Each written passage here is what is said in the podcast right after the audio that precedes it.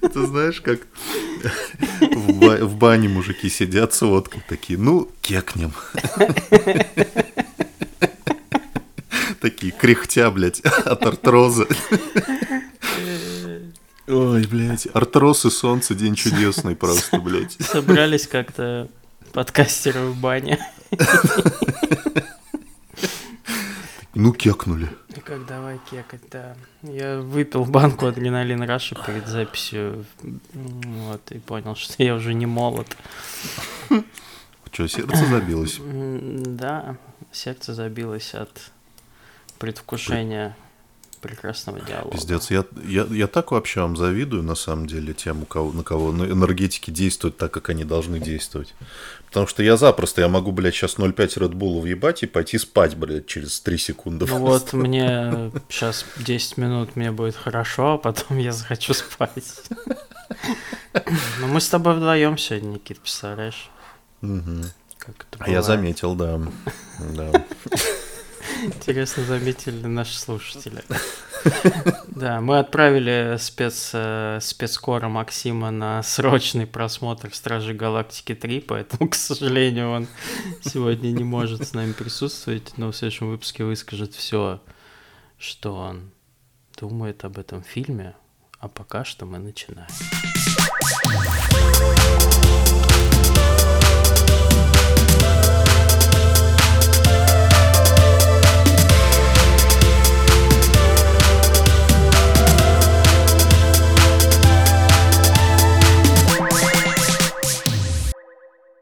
Всем привет, уважаемые слушатели, родные наши любимые. В эфире какой-никакой, до 84 уже выпуск подкаста «Ход котами». Надеемся, вашего любимого, как вы наши любимые все.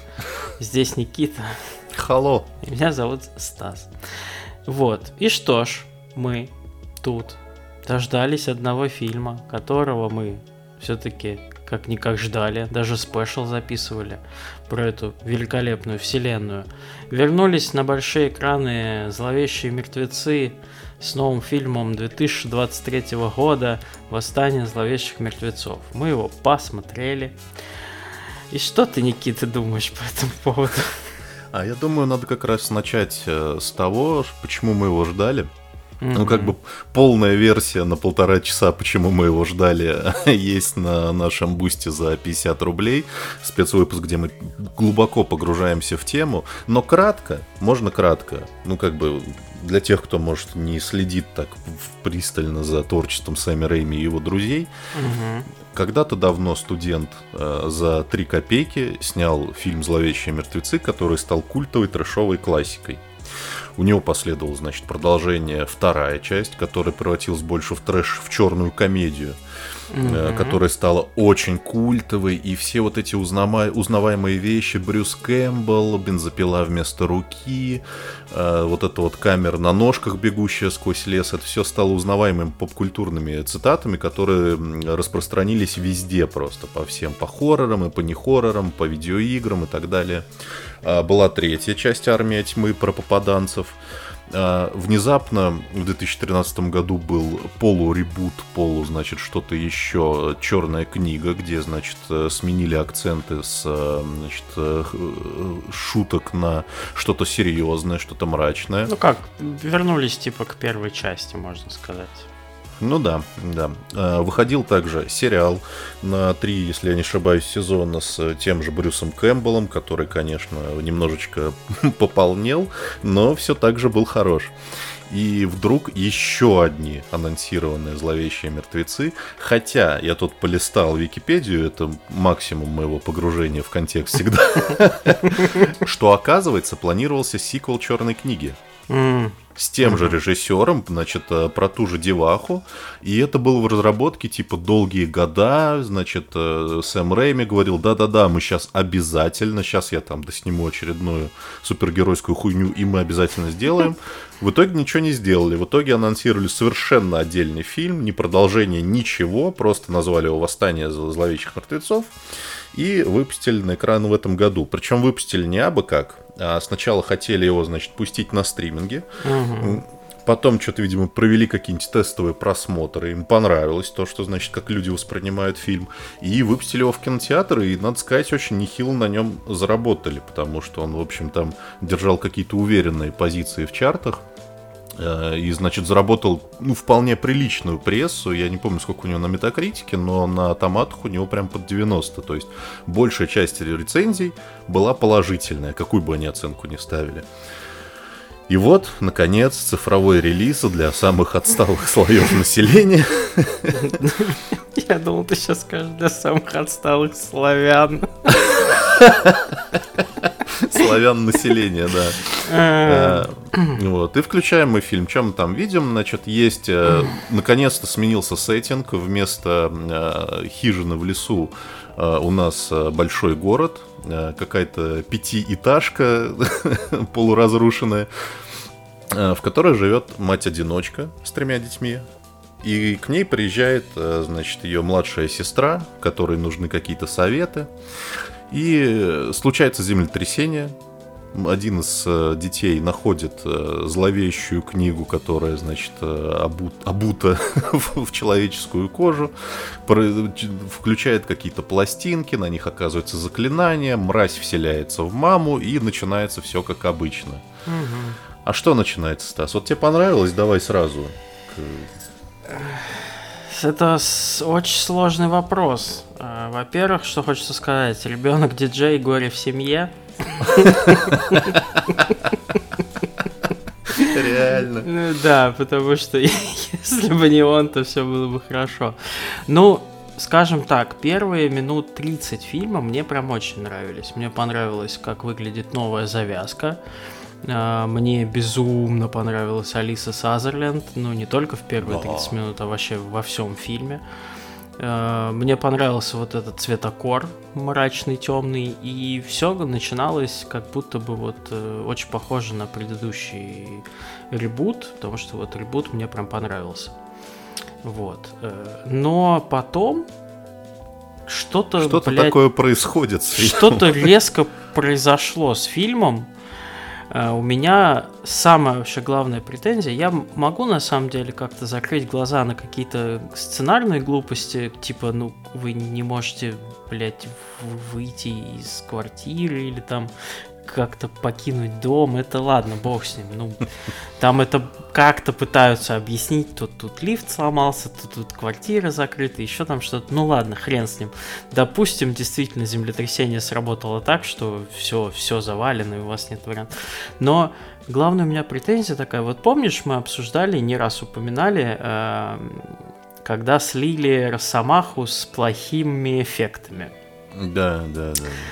Вот у меня было ощущение такое, что вся графика здесь не то чтобы плохая, но она как будто бы как-то криво наложена, что ли. Вот как будто бы какой-то начинающий паренек, который только закончил курс After Effects, ему дали шанс, и вот он показал на все, что он способен. Как-то какие-то шрамы как-то криво лежат на лицах, да, это при том, что вот э, Алиса Сазерленд и главная вот эта злодейская морда выглядит от, отменно. Вот она прям жуткая до пизденения, я прям смотрел. У нее, причем грим, это даже не да, графика, да, да, да, гриме. Вот именно, это грим. А вот у остальных персонажей почему-то то ли на грим денег не хватило, то ли я понять не могу. Почему-то решили сделать все вот эти эффекты, все вот эти крови, все вот эти глаза с помощью графона. И это выглядит дико странно, блядь. То есть, ну, графика прям паршивая в фильме. Хотя у вас отличный цветокор, отличная операторская работа, хорошая атмосфера мрачная. Но как только ты видишь вот эту хрень, ты такой, Блять, а почему? Ну, чё, почему, ребята? Что не так? Ну, добавьте вы там лям еще один в бюджет. Ну, ну, блять, ну как это? И вот прям дико разрушила мне вот всю, всю атмосферу вот эта штука. Ну, а о сюжетных каких-то ходах, о каких-то поступках персонажей как-то не очень хочется за это ругать. Ну, мне, по крайней мере, не знаю, что ты там дальше скажешь.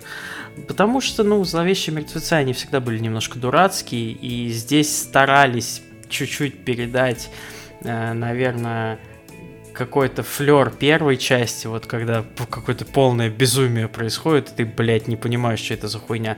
Но тогда это работало за счет э, крутого грима, крутых там каких-то безумнейших спецэффектов, даже вот Звуков. это вот из, да, из классического фильма даже вот это всратейшая какая-то анимация, ну, когда э, покадровую делают, не, не помню, как это называется. Угу. Э, ну, ты понял, о чем я. Кто смотрел, тот поймет.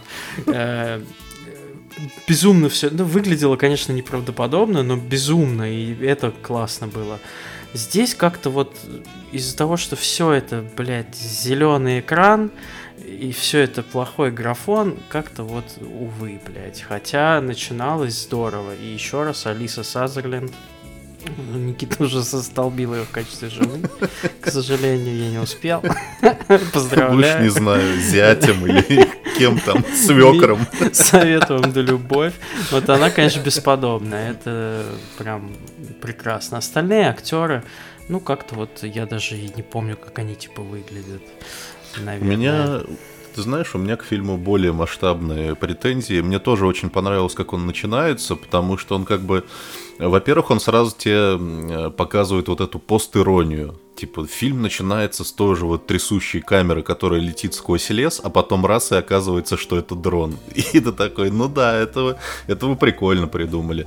А потом вот эта мрачная действительно атмосфера вот этой пятиэтажки, а, все замечательно, прекрасные герои, кстати, ну вот я имею в виду главных скорее, вот этих сестер. Угу. То, что, ну, дети как бы, дети как дети. А и что Алис Сазерленд, что вот эта вторая Лили Салливан, они мне очень нравились, они такие прям очень харизматичные, отличные обе. А, но дальше начинается проблема в том, что если, скажем, а, какие-нибудь там первые три зловещих мертвецов были смешные, а, черная книга была страшной, то восстание ни в пизду, ни в Красную армию. Они не смешные, они не страшные, как бы. А что остается? Ну, типа, остается кровавая баня во второй половине фильма. Ну, как бы классно, что она есть, но мы это видели уже там тысячу раз, и как бы вот как-то действительно впечатляться. Если бы там действительно были какие-то практические эффекты, или там что-нибудь впечатляющее, или там какая-нибудь прикольная задумка, так и их нет. То есть вообще вот эта вся ситуация, тебе представляют героев, причем представляют не только вот эту семью, там есть, типа, ебанутый дед-сосед с двустволкой. А есть, короче, красавчик-мексиканец в этой, в майке-алкашке. Там есть кто-то еще два этих придурка детей соседских, которые появляются ровно там на одну минуту и крадут шоу на самом деле. И тебе их представляют, и ты думаешь, блин, круто было бы, если бы сейчас вот в этой э, пятиэтажке началось такой тесный, жуткий угу. хоррор, где все сидят по своим, значит, углам, боятся выснуться, там что-нибудь такое. Нет, просто половину героев разматывают за секунду просто. Да какую половину? Всех вот этих соседей в одном кадре вообще кладут. Ну вот да, остается, ну, ну вот остается половина вот эта семья, которая в центре внимания, а всех соседей кладут нахер вот буквально за полторы минуты, причем достаточно сумбурно. Они еще туда вставили вот эту отсылку, то, что там, короче, глаз вылетает и попадает в рот другому персонажу. Но это здесь тоже, опять же, совершенно не к месту смотрится, потому что только что ты смотрел какой-то атмосферный хоррор, а не трэш-комедию. Вот. И мне, мне поэтому фильм не нравится. Он просто какой-то никакой, никакого своего лица нет. Э, кроме лица в, в сотый раз повторимся Алиса Сазерленд, которой я, блядь, я на самом деле, я ее не видел ни в одном фильме до этого. И я тут прям поразился, насколько она даже там дело не в гриме, а в том, насколько она сама по себе очень пластичная. И за счет этого самая жуть-то и нагнетается. То есть самое крутое, что есть в этом фильме, это вот сама ситуация, что, значит, дети и их вот эта тетя заперты в квартире, а мама, ну типа мама, близкий, самый близкий человек на свете, стоит, короче, смотрит дверной глазок, у нее там, короче, гной из зубов сочится, она такая, открой, мамочке, дверь, пожалуйста.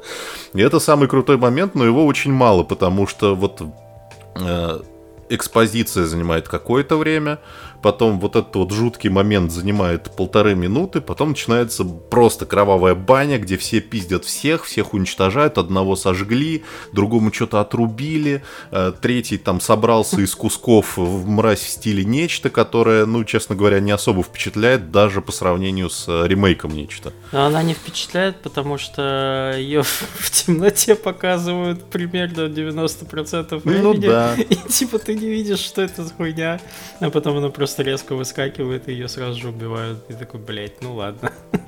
Ну да, и получается в итоге, что это какой-то такой попс, э, который, на самом деле, я не очень понимаю. Я примерно понимаю, почему он собрал. Что типа, ну вот, это как бы хоррор, но как бы не страшный, но как бы шутками, но как бы без шуток, вы можете типа их все, все сходить, всей семьей его посмотреть. Но хуй знает. Люди, которые любят хорроры, любят их не за то, что показывает восстание зловещих мертвецов 100%. Ну... Люди, которые не любят хорроры, наверное, им будет стремновато смотреть, как там, короче, человеку ну, глаз откусывают да, крупным да, планом. На самом деле, ХЗ это выглядит как-то тоже очень графонисто так. Короче, пока фильм пытается выехать на охуенном гриме главной героини, он хорош. Как только да. начинается какая-то движня, он плох. Кстати, Алису Сазерленд я приметил давно уже, она в «Викингах» снималась в сериале. Такая она там тоже, конечно, викингская бестия. Очень хорошая.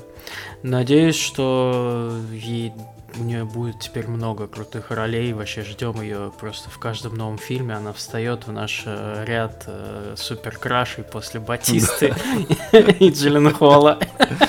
Да, да, да, да, да.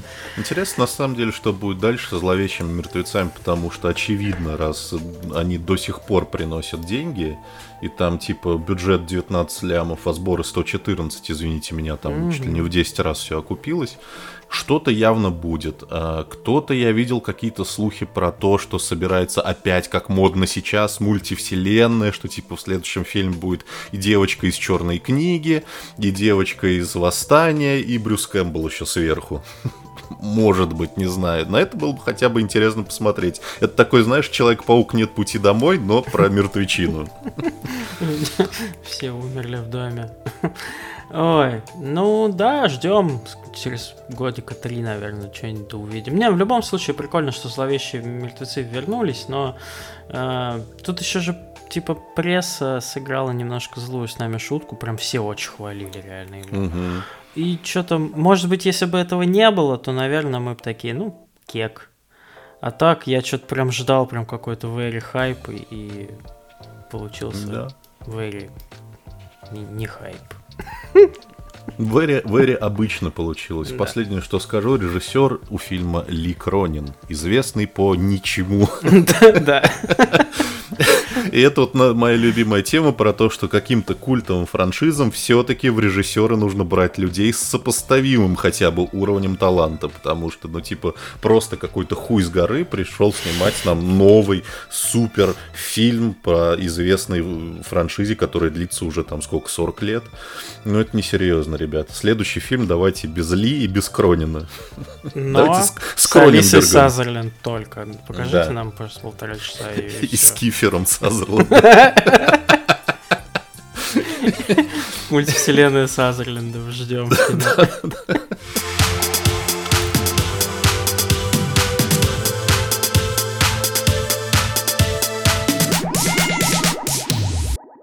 Э, вот и все, наверное, из общих тем. Э, мы решили сегодня особо не распространяться без Максимки, оставить ему тоже что-нибудь сладенького на следующий раз. Обязательно все вам расскажем, а пока мы переходим к нашей укороченной рубрике «Кто во чё?» сегодня на двоих. Сейчас Никита раскидаем шоси, тоси, боси, лясим, трясим. У меня побольше сегодня, видимо.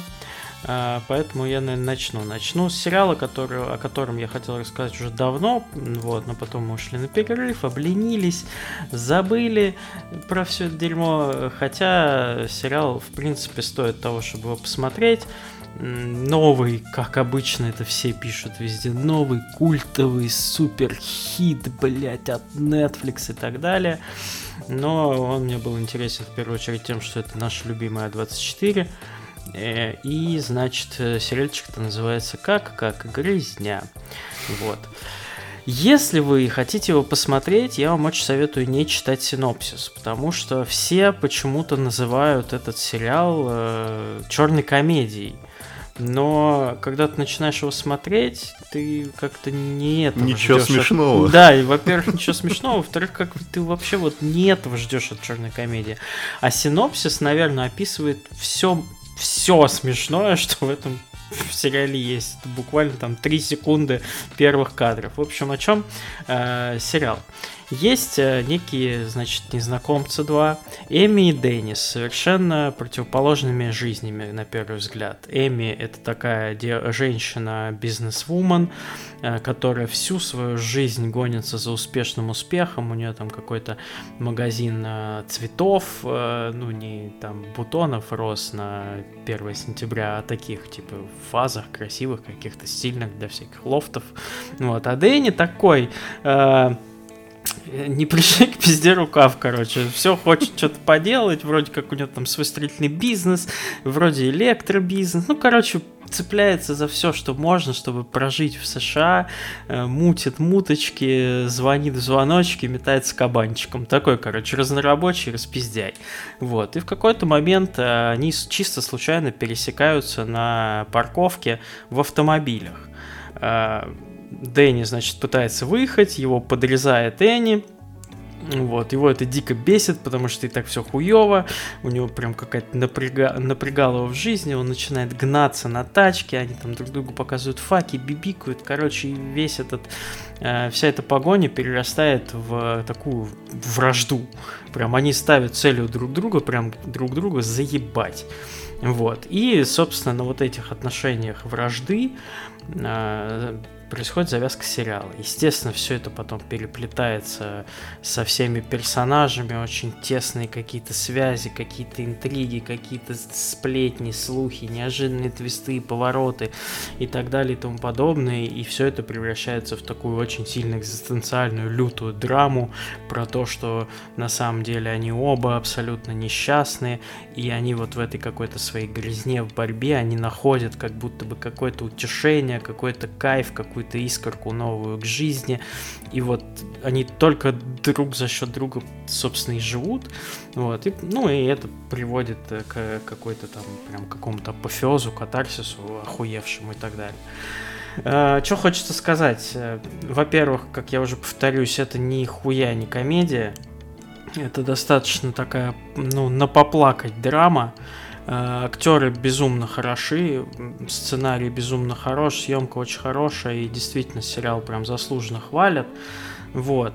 Единственное, вот мне показалось, что после там первых э, трех, наверное, четырех, может быть, серий он прям неимоверно как-то проседает до двух последних. Там, по-моему, всего 9, если я не А, 10 даже серий.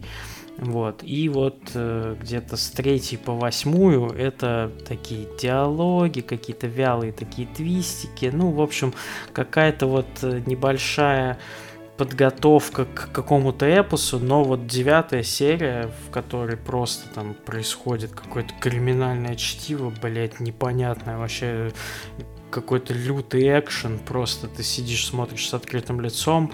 А десятая серия чем-то напоминает вот э, хитовый фильм «Все везде и сразу» с этими философскими беседами. И вот они прям превозносят его обратно в лик святых, этот сериал, короче. В общем, так в целом посмотреть я бы посоветовал. Это хорошая драма, это очень редкая, наверное, такая ну, вот жанровая штука, наверное, авторская. Это действительно А24. Вот вы если любите А24, вот это прям ваша тема. То есть, если прям вот... любите Б24. Да, если Б24 тоже, а если Б56 вообще охуенно. Вот. Это вот ваша остановочка, прямо сразу угадывается. Вот у А24 есть свой даже визуальный стиль, и вот, ну, прям вот они. И я рад, что они, ну, пришли к сериалам. Я, кстати, не знаю, это первый их сериал или не первый. Вот, но было бы здорово увидеть побольше сериалов от этой студии. Молодцы, конечно. Я тут могу добавить немножко, потому что этот сериал дропнул. Э, могу объяснить почему. Как раз потому, что, во-первых, э, ну, не всем будет, скажем так, приятно его смотреть. Потому что, ну, он тебя нервирует. Ну, да. да. Это, это надо, надо понимать, что если вы не готовы, чтобы вас нервировали там вечером в будний день, то, возможно, вам и не надо его смотреть особенно.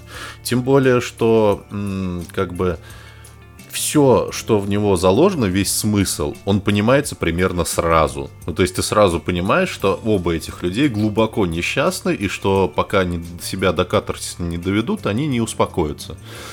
И ты это понимаешь, а дальше у тебя идет просто именно продолжение. Ты либо ждешь каких-то эффектных сцен, либо ты ждешь, ну, типа, развития событий. Про что ты понимаешь сразу, и это как бы уже становится не очень интересно. А, второй занимательный факт. А, я очень восхитился игрой вот этой девушки, Элли Вонг. Угу. Прям очень восхитился. Пошел, значит, читать про нее, выяснилось, что она стендап-комик. Такой, ого, ничего, ничего себе. И, значит, включил ее последний спешл. Угу. Полная срань. Просто я более не смешного спешла не видел давно. Там как бы она такая, типа, очень старается быть провокативной такой uh-huh. женщиной, что типа она рассказывает, большая часть ее спешла посвящена тому, что она, значит, вышла замуж рано. Тогда она думала, что типа она ничего не добьется, а сейчас она добилась всего, ей хочется ебаться направо и налево, а, но она как бы уже замужем. Это основная мысль. Интересный факт в том, что она развелась после этого спешла.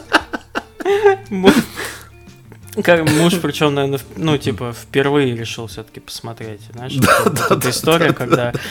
Э, женат на э, женщине уже три года, она на тебя в Инстаграме подписывается, и ты такой, е, наконец-то. Вот э, она типа ну, заебала его, да посмотри, ты уже хоть чем я занимаюсь. Ладно, включай, что там. В смысле, блядь, ты всегда так делала? Что за хуйня? В общем, да, смотреть это, конечно, абсолютно не Это абсолютно не смешно, то есть я не улыбнулся даже ни разу. Хотя я там слышу, вот здесь должен быть панч, вот здесь должен быть панч, но просто не смешно. Вот, в общем, такая занимательная информация. Что же еще не смешного, Никит? Что еще не смешно? А это, кстати, спорный вопрос, э, смешно или не смешно. Я, например, мы оба посмотрели новый хоррор, который называется Pope's Exorcist, то есть э, Ватиканский экзорцист в русском переводе, но мы его будем называть экзорцист Попы все равно. Да, да, смиритесь. Да, я реально, я теперь его даже, когда кому-то про него рассказываю, я его иначе, как экзорцист попы, не могу называть. Мне приходится вспоминать, как он там, блядь, назывался на самом деле. Вот, но это на самом деле такой очень качественный фильм. Вот, вот что я скажу. Это качественный фильм, а, значит, в котором играет главную роль качественный Рассел Кроу. Ну, причем это... он, я бы сказал, раскачественнил так нормально. И, значит, это э, прям качественный хоррор, прям классического образца, основанный на качественных реальных событиях. Ну, как на реальных событиях? На реальной персоне. И, э, был такой, значит, чувак. На рассказах деда, короче, давай. Да-да-да.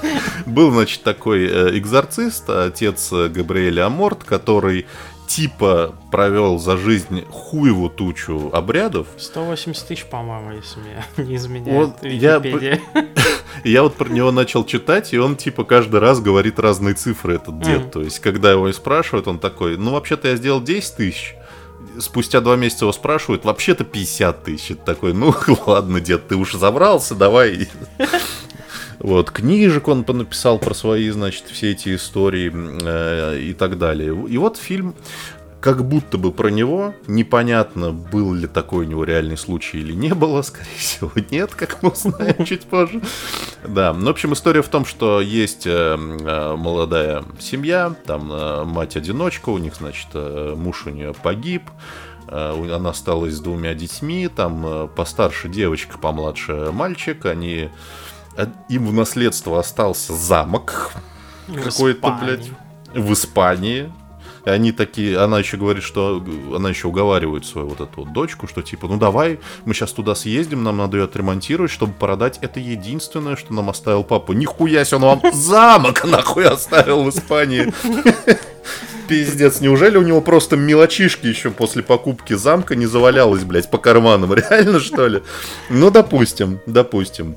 Естественно, этот замок, он не просто замок, там что-то какие-то связаны тайны с э, этими, с испанской инквизицией, значит, там поселился злой дух, который вселяется в мальчика, врачи ничего не понимают и вызывают батю Габриэля Аморта, э, значит, Ой, из прям Ватикана. Ультимативный экзорцист просто. Ультимативный, да, пять тысяч такой э, дед, который любит подшучивать, выпивать вискарик из-под полы.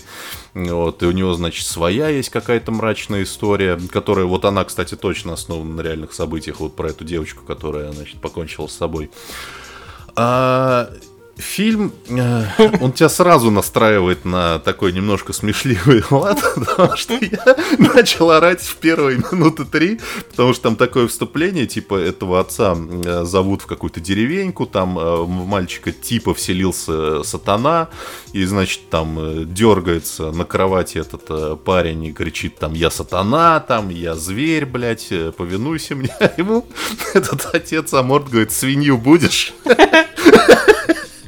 Реально, типа, вот свинья, владей свиньей, что ты не можешь овладеть свиньей? Давай овладей свиньей, а я посмотрю. Ну, конечно же, он имел в виду, что типа вселиться в свинью.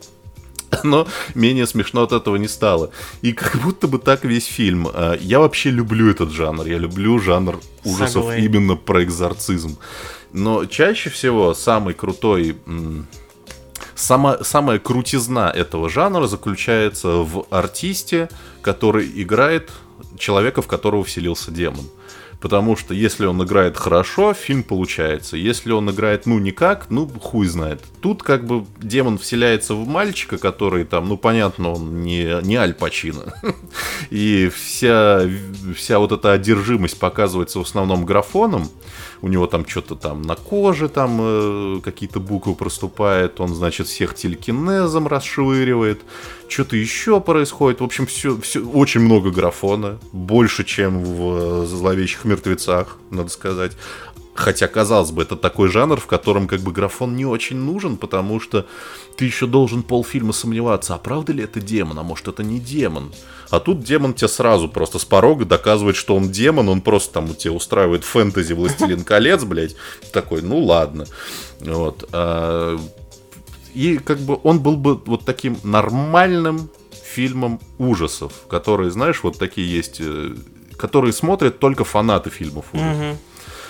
Но почему-то они решили встроить туда офигительный э, сюжетный твист, связанный с тем, что на самом деле, короче, испанская инквизиция это была не то, о чем вы думали, это был глобальный заговор.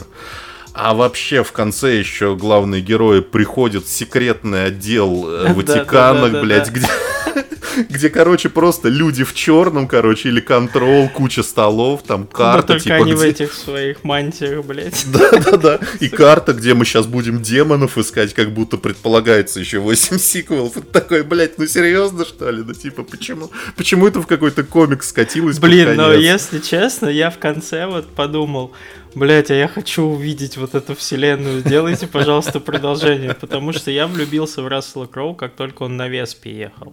Э, в этом фильме Рассел Кроу ездит на мопедике, и учитывая, mm-hmm. что у Рассела Кроу теперь очень большое тело, я бы не сказал, что он толстый, но он прям mm-hmm. как-то это, он прям такой прям мужик. Качественный. Да, да, очень качественный.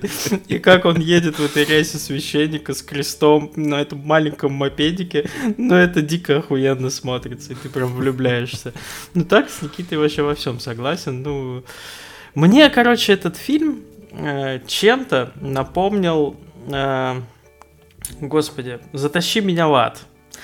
Тут тоже какой-то э, ну, да. туда-сюда. То комедия, где там козел орет, типа такой, э, давай, сука. То какой-то полухоррор. И ты вот тоже сказать, ну, понятно, что экзорцист Ватикана похуже, наверное, левелом. Но вот что-то что-то вот из этой серии. Ну, я не знаю, казалось бы, фильмов про экзорцизм типа много, но на самом деле это, это и не так Поэтому, если вдруг соскучились по теме и хотите вдруг увидеть Рассела Кроу вообще в дико непривычной роли, я просто такой, чего, блядь, то я бы даже посоветовал. Ну, мне он, кстати, больше удовольствия принес, чем зловещие. Я согласен, кстати, да. И тут важно сказать, что вот э, фильм-то силен именно актерской игрой, потому что Рассел Кроу очень крутой. Этот э, парень, которого помощник тоже ничего. Э, и тут в небольшой, но важной роли Папы Римского, собственно, играет э, легендарный просто Франко Неро, который, извините меня, начинал еще спагетти вестернов Серджио Леона в 60-х. Ну, культовый, в общем, итальянский чувак. Вот, так что посмотреть на крутых артистов, которые прям, ну, дурачатся по большей части, это, это прям очень даже здорово. Я бы порекомендовал Кстати, тоже. а режиссер-то у нас Джулиус Эйвери, который тоже известен, знаешь, чем, Никит? Чем? Ничем. Ничем. Ну нет, ладно, это здесь, конечно, шуточка, потому что режиссер известен Оверлордом и Самаритянином. И вот как бы фильм тоже наполовину Оверлорд, наполовину Самаритянин. Думайте, как хотите, блядь. Ну что ж. Что же дальше? Очереди. В Нью- в Нью-Йорке очереди, как говорится, а у нас без очереди, друзья. Зельда. Господи, блядь, выговорить бы это название, мать его. Я уже закрыл и забыл, как она называлась. The Legend of Zelda Tears of the Kingdom. Вышла наконец-то. 6 лет ждали. Метаскор 99,9. Open Critic э, recommended 100%. Новая огроменная эксклюзивная игра Nintendo, которую слили еще и за 12 дней до релиза. Кто хотел, тот успел поиграть. Кто э, не стал пиратскую бухту эксплуатировать, вот, собственно, она вышла официально в релиз сегодня, когда мы записываемся, в пятницу 12 мая. Э, к- что сказать, нам, как обычно, предоставили эксклюзивный ключ, э, скажем так, и провел я в ней некоторое время, потому что я первую часть э, люблю, ну, первую, в смысле, не ту самую первую, блядь, 67 года, а Breath of the Wild. Любил я ее именно, наверное, за счет интересных механик. И здесь, как обычно, короче, у Nintendo очень сложный и одновременно очень простой рецепт. Они не думают по поводу графики, они не парятся вообще по поводу каких-то, блядь, чего-то вот нового в визуальном плане, как нас все студии там ААА пытаются удивить. Nintendo 6 лет придумывала новые механики, и за счет этого у них каждая игра, блядь, выделяется на фоне конкурентов, потому что геймплейно в это играть как минимум забавно. Это может не всем заходить, я вам открою большой секрет, не все любят Зельду, э, кому-то она кажется скучной, и я тоже это понимаю. Ну, Никите, например, да. И я тоже это понимаю, и это одна из причин, почему я, скорее всего, не буду играть в Tears of Kingdom, несмотря на то, что она мне очень понравилась. Э, Что новенького? Значит, э, сюжет, как обычно, охуительный просто у Nintendo. Значит, Линк с Зельдой спускаются в подземелье э, замка этого Хайрула. Там вдруг они находят какую-то древнюю цивилизацию богов, статуи, и какую-то страшную бабаку-ебаку, которая по одному щелчку опять разрушает к хуям все королевство. А э, Линк просыпается с каким-то, блядь, нано-черным протезом мертвого деда какого-то. Э, В этом протезе какие-то новые силы вот этих древних богов. Все, ебись, веселись. У тебя появляется э, в воздухе острова новые в качестве новых локаций. Какие вся карта Хайрула огроменная, блядь, из предыдущей части, немножко измененная за счет там новых разрушений. Новые мобы, новое говно, э, подземелья и драконы. Короче, все, блядь, что может быть в open world, там есть. А В чем главная суть? Главная суть в том, что они сделали э, зельдоподобный Майнкрафт-Fortnite, блядь. Значит, э, чё- главная механика. У тебя это рука старого какого-то бога, за счет которой ты можешь... э, у э- и у этих богов были какие-то супер нанотехнологии, блядь. И значит, ты за счет вот этой руки можешь с говна и палок... Во, я бы назвал ее Зельда из говна и палок. Вот это отличное название для новой части. Ты можешь прям собирать все механизмы из этой, с, с помощью, прям в, в реал-тайме, бегать, э, зажимаешь кнопочку, у тебя появляется из руки луч, и ты там можешь к мечу себе присандалить огромный булыжник, например, блядь, или дерево, нахуй, ну что угодно вообще. Э, к стрелам себе цветочки прилеплять, и они все дают тебе какие-то бафы. И у тебя вообще в этом плане нет никаких ограничений, кроме, естественно, ограничений моделек в самой игре. То есть ты, грубо говоря, на стрелу себе можешь хоть яичницу налепить и выстрелить, и посмотреть, что будет. Это клево, и за счет этого рождается огромное количество механик. Э, второй плюс — это то, что ты, собственно, можешь собирать какие-то наномашинки, блядь, можешь ставить какие-то пропеллеры на бревно, блядь, и оно будет лететь. Можешь какие-то тачки себе собирать, как в форсаже, блядь. Ну, короче, э, это песочница с крафтом, но крафт выходит на какой-то новый уровень прям. Ну, то есть в плане геймплейных механик Nintendo, как всегда, понапиздила всего у всех, но сделала это просто охуительно. И я понимаю, почему у нее такие высокие оценки.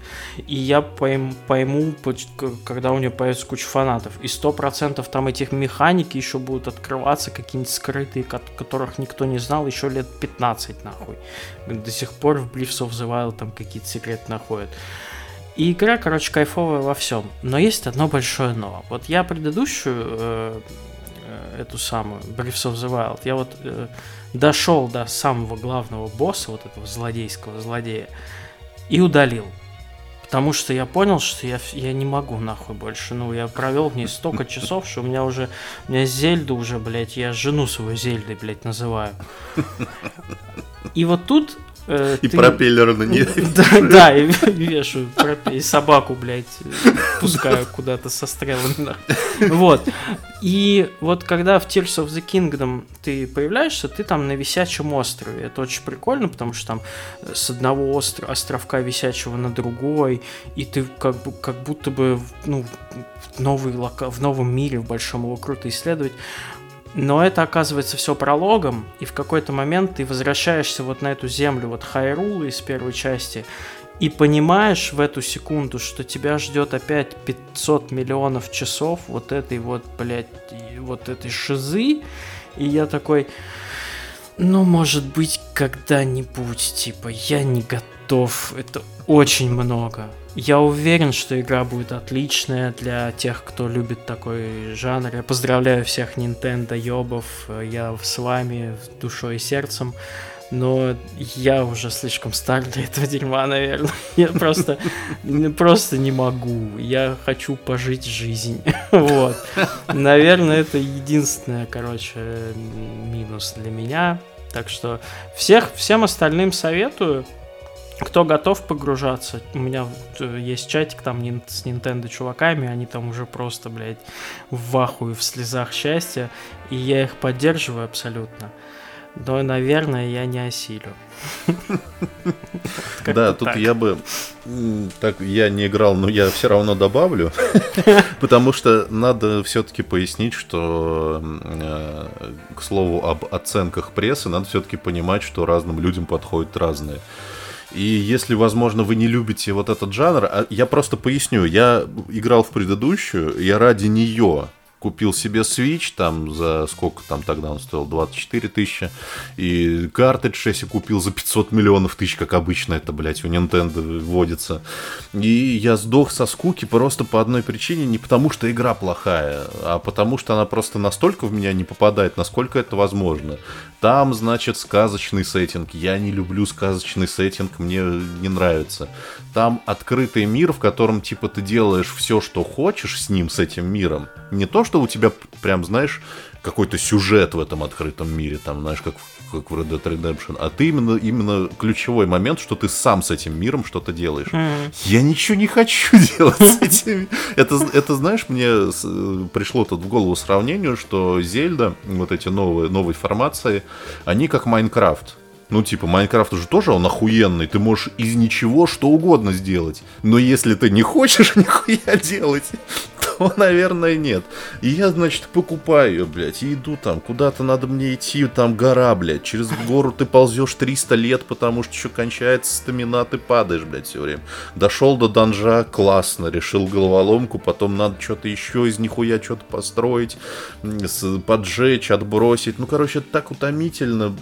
Это не было бы так утомительно, знаешь, если бы для меня был какой-то охуенное сюжетное обоснование. Типа там, вот у тебя есть, например, не знаю, Prey, в котором у тебя есть миллион возможностей, но типа ты там должен идти вперед, потому что иначе тебя сожрут страшные черные монстры, ты в тяжелой ситуации, надо кого-то спасти. А тут какая-то, блядь, Зельда, которая хуй знает где. Уже 15 раз потерялась, вы заебали. Поставьте раз, да. охранника, блядь, сколько можно. Да, да, да. И такой, ну и зачем, зачем мне все это делать? Ну, как бы для людей, которым, которые которые хотят проверить свою фантазию, побаловаться в песочнице, именно вот побаловаться в песочнице, ради бога, да, это, наверное, лучшая игра на планете, но, но, но, но, не для всех она. Да. И вот то, что ты мне рассказал, это подтвердило мои худшие опасения, что это то же самое, только, блядь, еще больше. Там еще больше Майнкрафта, Никита. Да, да, да, да, да. Блядь, за что? За что, Nintendo? Да. А я тут решил ворваться внезапно с незапланированной темой. Э, просто уж очень мне это все дело понравилось. Я думаю, о чем в подкасте не рассказать. А ну-ка.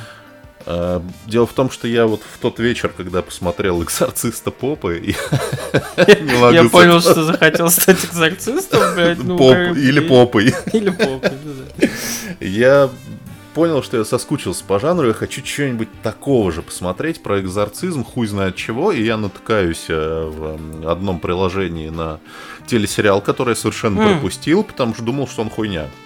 Э, сериал «Экзорцист», Ты так не который... говори, понял.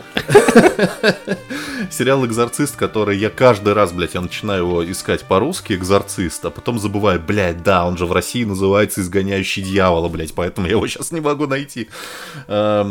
Э, тогда вот это он в 2016 он, по-моему, вышел первый mm-hmm. сезон, и, и это, в принципе, тогда было такое время, когда было очень модно делать, э, значит, на основе каких-то кинофраншиз сериалы не супер дорогие. Чаще всего они оказываются шляпой. Но изгоняющий дьявол оказался просто совершенно разъемным. Мне он так понравился. А, во-первых, потому что я боялся, честно говоря, что он будет процедуралом. Там есть два главных героя. Я думал, сейчас они, блядь, будут ездить по стране, и каждую серию будет отдельный, короче, демон. Нет, там одна большая история на сезон. И э, кратко, кто не смотрел, расскажу. Значит, есть э, два крутых э, отца святых. Два крутых отца святых, блядь. Ёбаный я Пушкин. Есть, значит, отец Томас Артега, такой, значит, э, красавчик, э, кудрявый мексиканец, у которого, значит, в Чикаго свой приход, где он очень красиво все э, рассказывает, но он не чувствует в себе вот этого божьего призвания, он немножко сомневается в себе. И кроме того, ему снится сон, котором он видит какого-то другого священника, более старшего, так сказать, который проводит обряд экзорцизма. В то же время он знакомится с семьей, в которой происходит какое-то дерьмо. Там, значит, э, немолодая мать говорит, что с моей дочерью подростком, блядь, что-то явно не так, можете, пожалуйста, посмотреть. Вот. И подтверждается его худшее опасение, естественно. Она сидит в Зельду играет.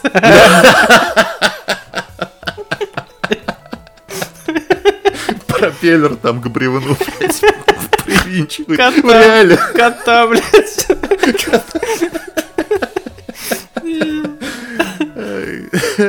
Ну И, значит, это Томас Артега понимает, что ему надо искать вот этого э, священника из его сна, Э, который, и этот священник его играет Бен Дэниелс, актер, которого я не видел нигде, но он мне очень Охуенно. тоже понравился.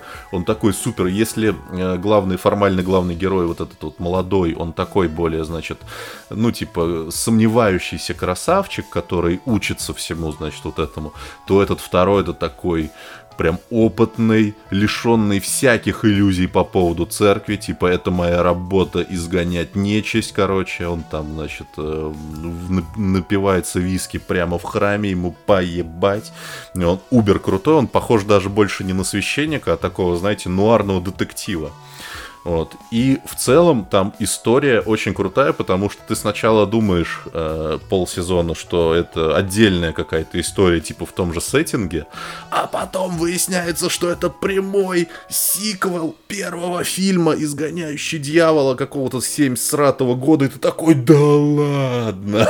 Это прям вот один из мощнейших сюжетных твистов, что я видел за последнее время. К сожалению, естественно, этот сериал закрыли после двух сезонов. Я не досмотрел до конца второго сезона. Стас мне рассказал, что он там на полусловие обрывается, опять же, как тогда было принято. Ну, даже и ладно, оно все равно стоит того, чтобы посмотреть. Вот очень рекомендую, если вы любите этот жанр, то как бы никакого экзорциста попы. Вот, пожалуйста, «Изгоняющий дьявола», телесериал 2016 год. Погнали. Блин, ну здесь я могу только согласиться, потому что первый сезон я посмотрел, как только он вышел вышел, и второй я прям ждал. И второй я прям онгоингом смотрел каждую серию раз в неделю, и я прям, блядь! И да, наверное, ну, э, во-первых, мне кажется, это единственный сериал, причем, ну, именно серьезный. Mm-hmm. Есть там э, Зло, вот, о котором Никита тоже рассказывал, который я там полсезона посмотрел. И какие-то, может быть, были еще, но вот именно серьезный про вот эту работу суровых экзорцистов, мне кажется, это единственный. И он, да, очень круто Прям. Он жуткий, он, он жуткий, он жуткий есть... и он очень круто разгоняет вот эту тему из камерной, э, камерной одержимой девочки в кровати да. до какого-то вселенского пиздеца уровня Ватикана. И ты такой, чего? Да, Там да, вообще, да, во втор... я во втором сезоне просто да, да. И, ну, конечно, но если вы готовы страдать, вот если вам не хватает страданий по поводу того, что мы никогда не увидим продолжение сериала Финчера, который я каждый божий раз забываю, как называется. Майндхантер. Майндхантер. Если вы хотите еще один сериал, о котором вы будете плакать, что он никогда больше не выйдет, «Изгоняющий дьявол» — это лучший претендент вообще, я вам отвечаю. Это очень хорошо, прям, да. Вещь. Что ж, э, снег выпал снег в Москве недавно. Знаете почему? Потому что Стас решил книгу почитать. Э, вот. И не какую, а большую, длинную и научно-фантастическую. И я, на самом деле, то ли я очень давно не читал какой-то фантастики, хотя вот недавно прикончил первую часть, там, аннигиляцию, но и, так как я смотрел фильм, мне не то чтобы было дико дохуя интересно. А, я решил покопаться в залежах издательства Фанзон и наткнулся там на книгу «Исчезнувший мир» Тома Светерлича. И почему я решил ее прочитать? За все просто, ребята. На э, русском издательстве, на русской обложке издательства Фанзон цитата от Нила Бломкомпа, нашего любимого, который он пишет «Невероятная книга, и я в восторге от того, что займусь экранизацией для 20 века Фокс». Я такой, так, ну что ты там, негодник ты наш, блядь. Пьяница ты наша, любимая. Что ж ты там решил? И на самом деле, ну, есть за фанзоном такой грешок, что они совершенно дурацкие цитаты какие-то ставят на обложки свои, я не в первый раз этого замечаю, но тем не менее, книга-то оказывается заебись, и у нее очень нестандартная нестандартное повествование и вообще нестандартный мир, скажем так. Начинает, вообще начинается она с того, что э, какая-то женщина э, идет в каком-то 2199 году, это пролог, по какому-то белому миру, там какие-то красные деревья, какая-то кровь, какой-то рубеж, блядь, она смотрит на какое-то белое солнце, какие-то люди. Я, чит... я, я все это читаю и думаю, ёб твою мать, вот почему Нил Бломком согласился, как бы я базару ноль. Ну ладно, я еще там страниц 10 продержусь, включусь, и если такая же поебистика будет, вот знаете, когда тебя в двух ног вкидывают в такую научную фантастику, что ты либо как бы все понял и дискуссии теперь разводишь на форумах, блядь, научных фантастов, либо как бы пошел нахуй, я в Зельду пойду лучше поиграю. Вот.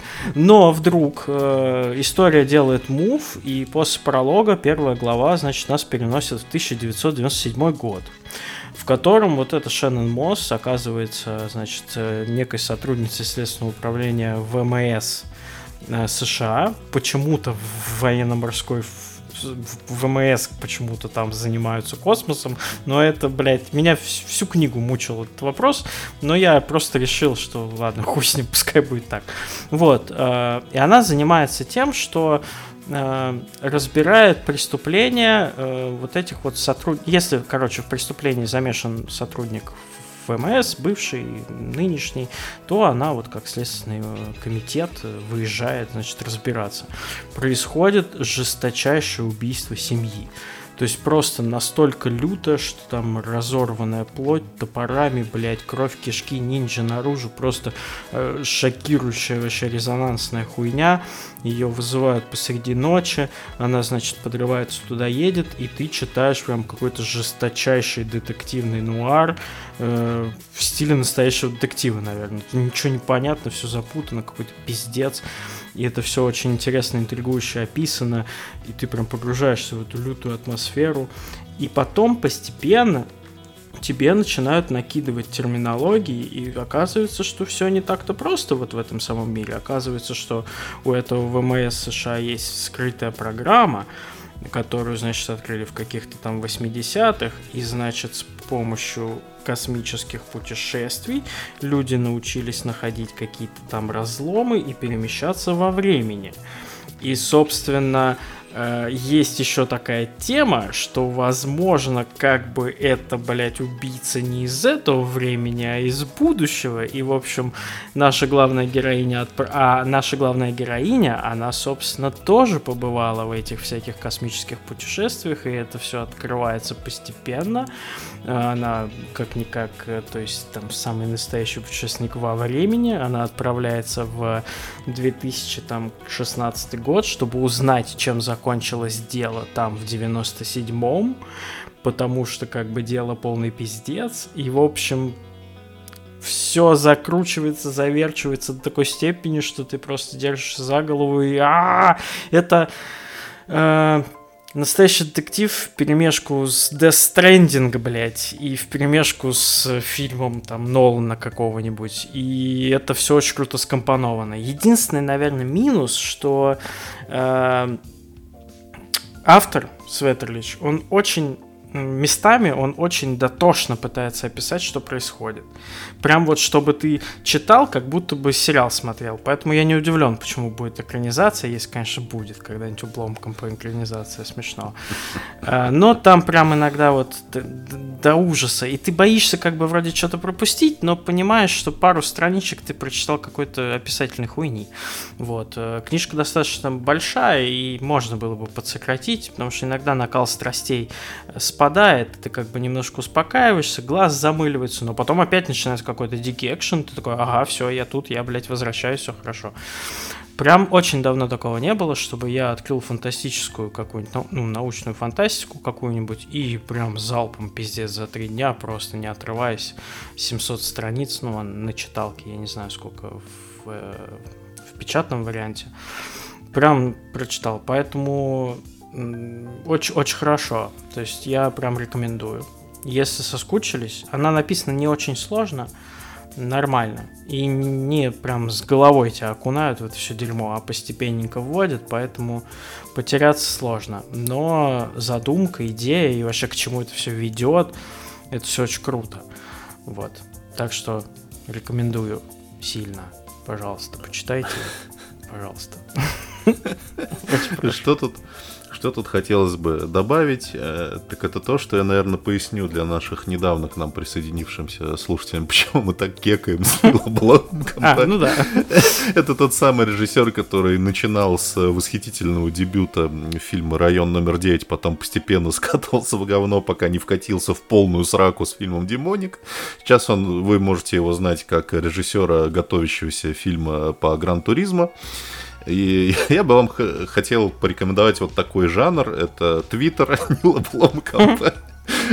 Он, знаете, вот он иногда пишет, как, ну, как принято у знаменитостей писать, типа, назовите самый испугавший вас фильм, там, и там миллиард ретвитов, ему похуй, он просто закрывает твиттер и уходит.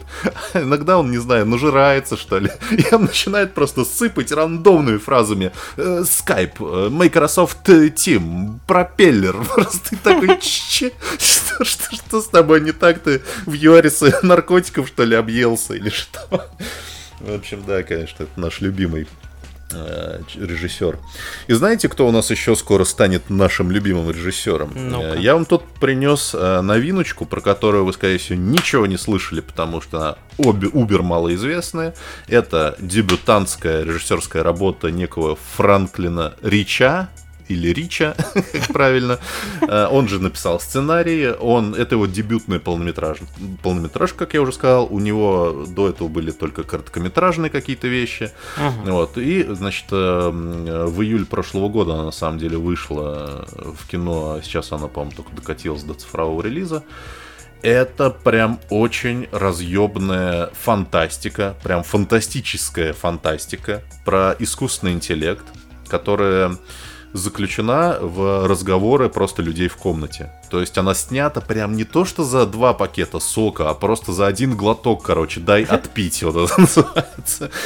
И актеры там, наверное, не знаю, просто за так участвовали, может быть, доплачивали сами и там костюмы свои приносили. Значит, про что фильм? Фильм называется «Искусительница» в русском переводе. The Artifice, Artifice Girl в оригинале, я не знаю, как это произносится. Впервые это прилагательное слышу. И что там происходит? А, происходит то, что два агента федеральных эм, заводят нервного, рыжего, молодого человека в подвал допрашивать. И ему говорят, ну, типа, вы там имя, фамилия, год рождения, в какой там республике СССР родились, чем вы занимаетесь. Он говорит, я работал на Дисней, а, делал искусственное вот это цифровое омоложение актеров. Угу. Сейчас я, короче, у меня там наследство, хуедство, я имею возможность не работать, я там временно безработный.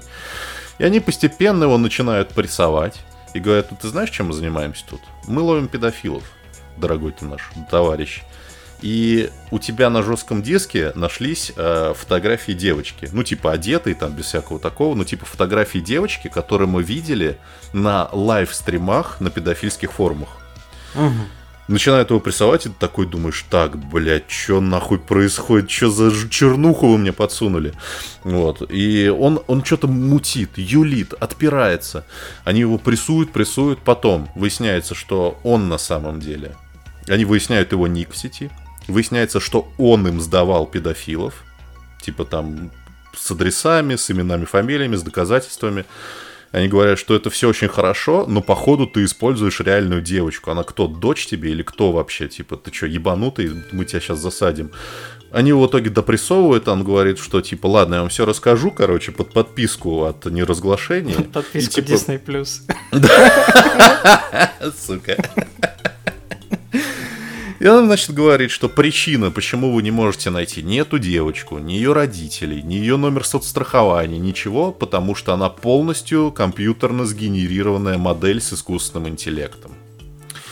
И они такие, нихуя себе, а давайте мы с тобой какой-нибудь договор заключим на эту тему. И дальше то, что будет дальше рассказывать, просто не, неприлично будет. Но это прям охуительная разговорная фантастика. А, она разделена на три главы. А, и эти главы происходят в разные года, там типа спустя 10 лет, спустя там 50 лет. И э, тематически ты сначала думаешь, что, наверное, это типа фильм про травму, и это действительно фильм про травму, но не только. Это еще фильм про искусственный интеллект, вот как было вот модно, не знаю, писать Айзеку Азимову, типа, испытывает ли чувство искусственный интеллект, типа, когда, как в какой момент мы достигнем сингулярности и так далее. Подается это все, как я уже говорил, сугубо через диалоги. Никаких практически эффектов, ничего, просто всегда там 2-3 человека в одной комнате разговаривают, но диалоги написаны очень бесподобно. То есть ты прям, ты на, навер... на нервике все время. Только тебя чуть-чуть отпустило, типа, ладно, хорошо, блядь, главный герой не педофил. Потом опять какой-нибудь пиздец происходит, и ты такой за голову хватаешься, что? Нихуя это вот так вот. Ну, в общем, удивительный на самом деле фильм, про который никто не слышал. Я очень надеюсь, что Франклин Рич что-нибудь с ним такое случится, и он станет, не знаю, мемесным, как э, Джордан Пил.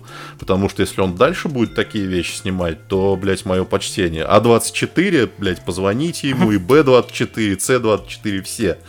Очень крутое кино. Последнее, что скажу, в э, третьей и финальной э, главе играет наш любимый дед Лэнс Хенриксон. 81 года. Хороший. Хороший, да. Скучаю по нему. Если он и там играет второстепенную роль, то это даже как-то мило. Ну, второстепенную, не второстепенную, это спорный вопрос. Не буду ничего рассказывать. Там реально смерти подобно, любой спойлер дальнейший. Потому что то, что я рассказал про искусственный интеллект, это тоже типа подается, типа вау.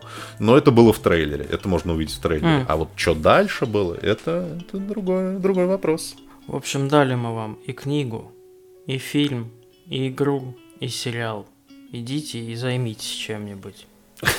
А мы услышимся через недельку. Прикрепите кому-нибудь пропей.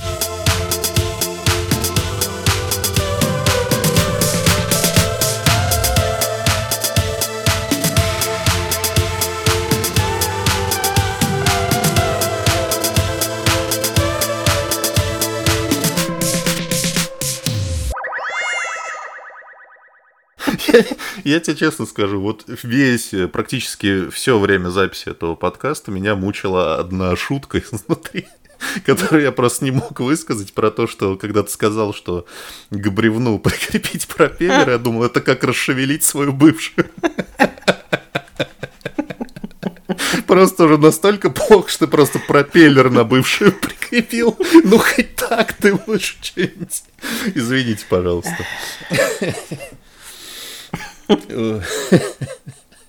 Бля, прикинь фильм такой, пропеллер для бывшей. Это продолжение это фильма с Галустяном про Карлсона, да? Блядь. Жена Карлсона. Начало. Знаешь, как типа крестный отец, крестная мать, типа Карлсон, жена Карлсона. Дед Карлсона. Фу. Вообще пропеллер для бывшей звучит как название рассказа Айзека Азимова, мне кажется. Вот прям классическое. Он любит ну да, такую кстати. хуйню. Так что ждем в комментариях э, новый рассказ от Айзека Азимова про пеллер для бывшей. Можете... Давайте так. Э, объявляю конкурс. В нашем Телеграм, э, в комментариях к этому подкасту Э, кто напишет... Пишите сам, рассказ. Кто напишет... Можно, можно прям очень коротенький. Кто напишет... Кто напишет любое произведение профиль, под названием «Пропеллер для бывшей», получит... Стих. Э, получит. Что получит? Давай. Подписку на Boosty, конечно же, он получит. Э, не бог весть какой подарок, но зато приятно. Если никто не поучаствует, ну что ж, значит судьба. А если кто-нибудь поучаствует, то поржем, покекаем вместе. Ждем ваше, ждем ваше творчество. Сука. Ой, блядь. Я что-то подумал, слушай, а Дед Карлсон, это, конечно, мрачный был бы фильм, потому что она же это, блядь, шведская зигующая бабка. Там что-нибудь про нацистов. Дед Карлсон служил в СС, блядь. И у него пропеллер на эмблеме еще такой, типа, вот это. Вот мы вам уже сценариев накидываем. Все, Никита, оставь э, творцам. Ой, да, спасибо. Оставляю вам.